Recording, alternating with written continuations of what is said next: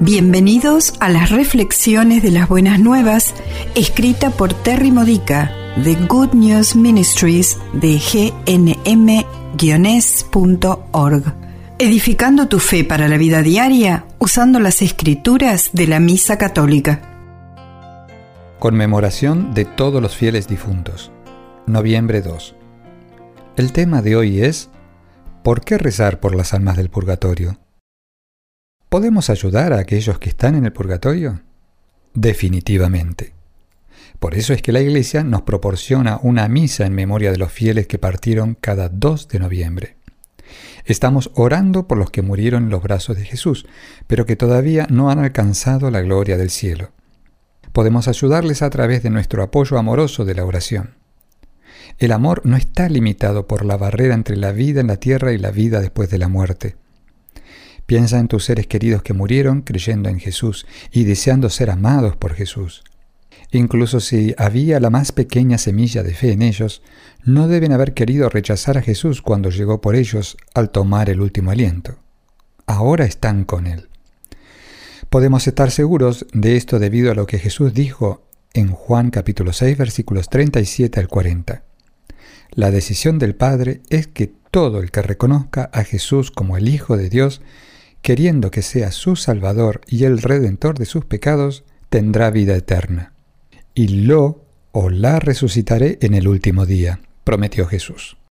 Sin embargo, rara vez alguien muere en completo estado de gracia, perfecto en santidad.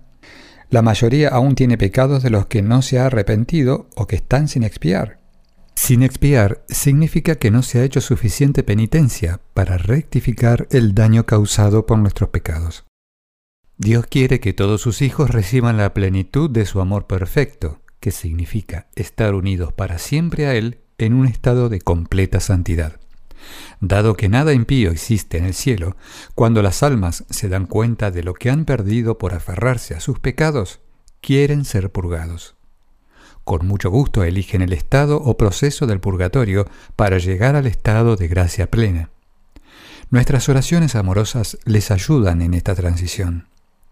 El Papa León XIII escribió en su encíclica sobre la Eucaristía Mirae Caritatis el 28 de mayo de 1902.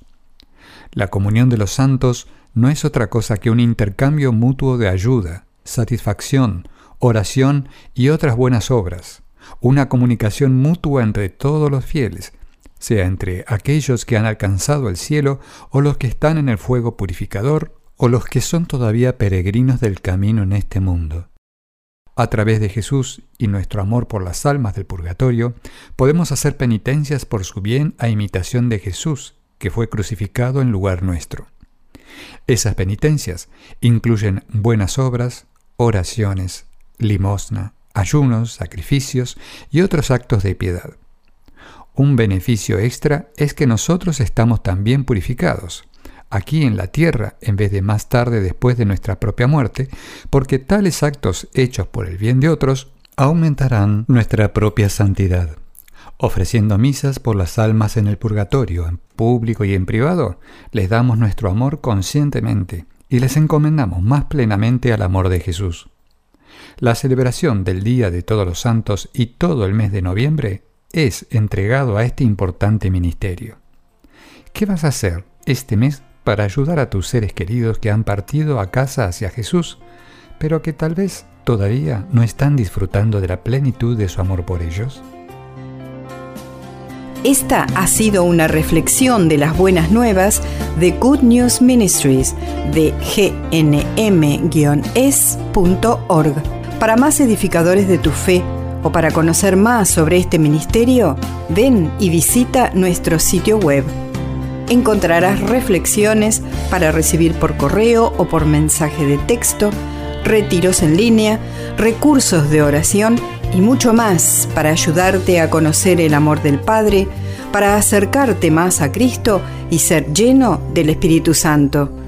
Visita hoy gnm-org.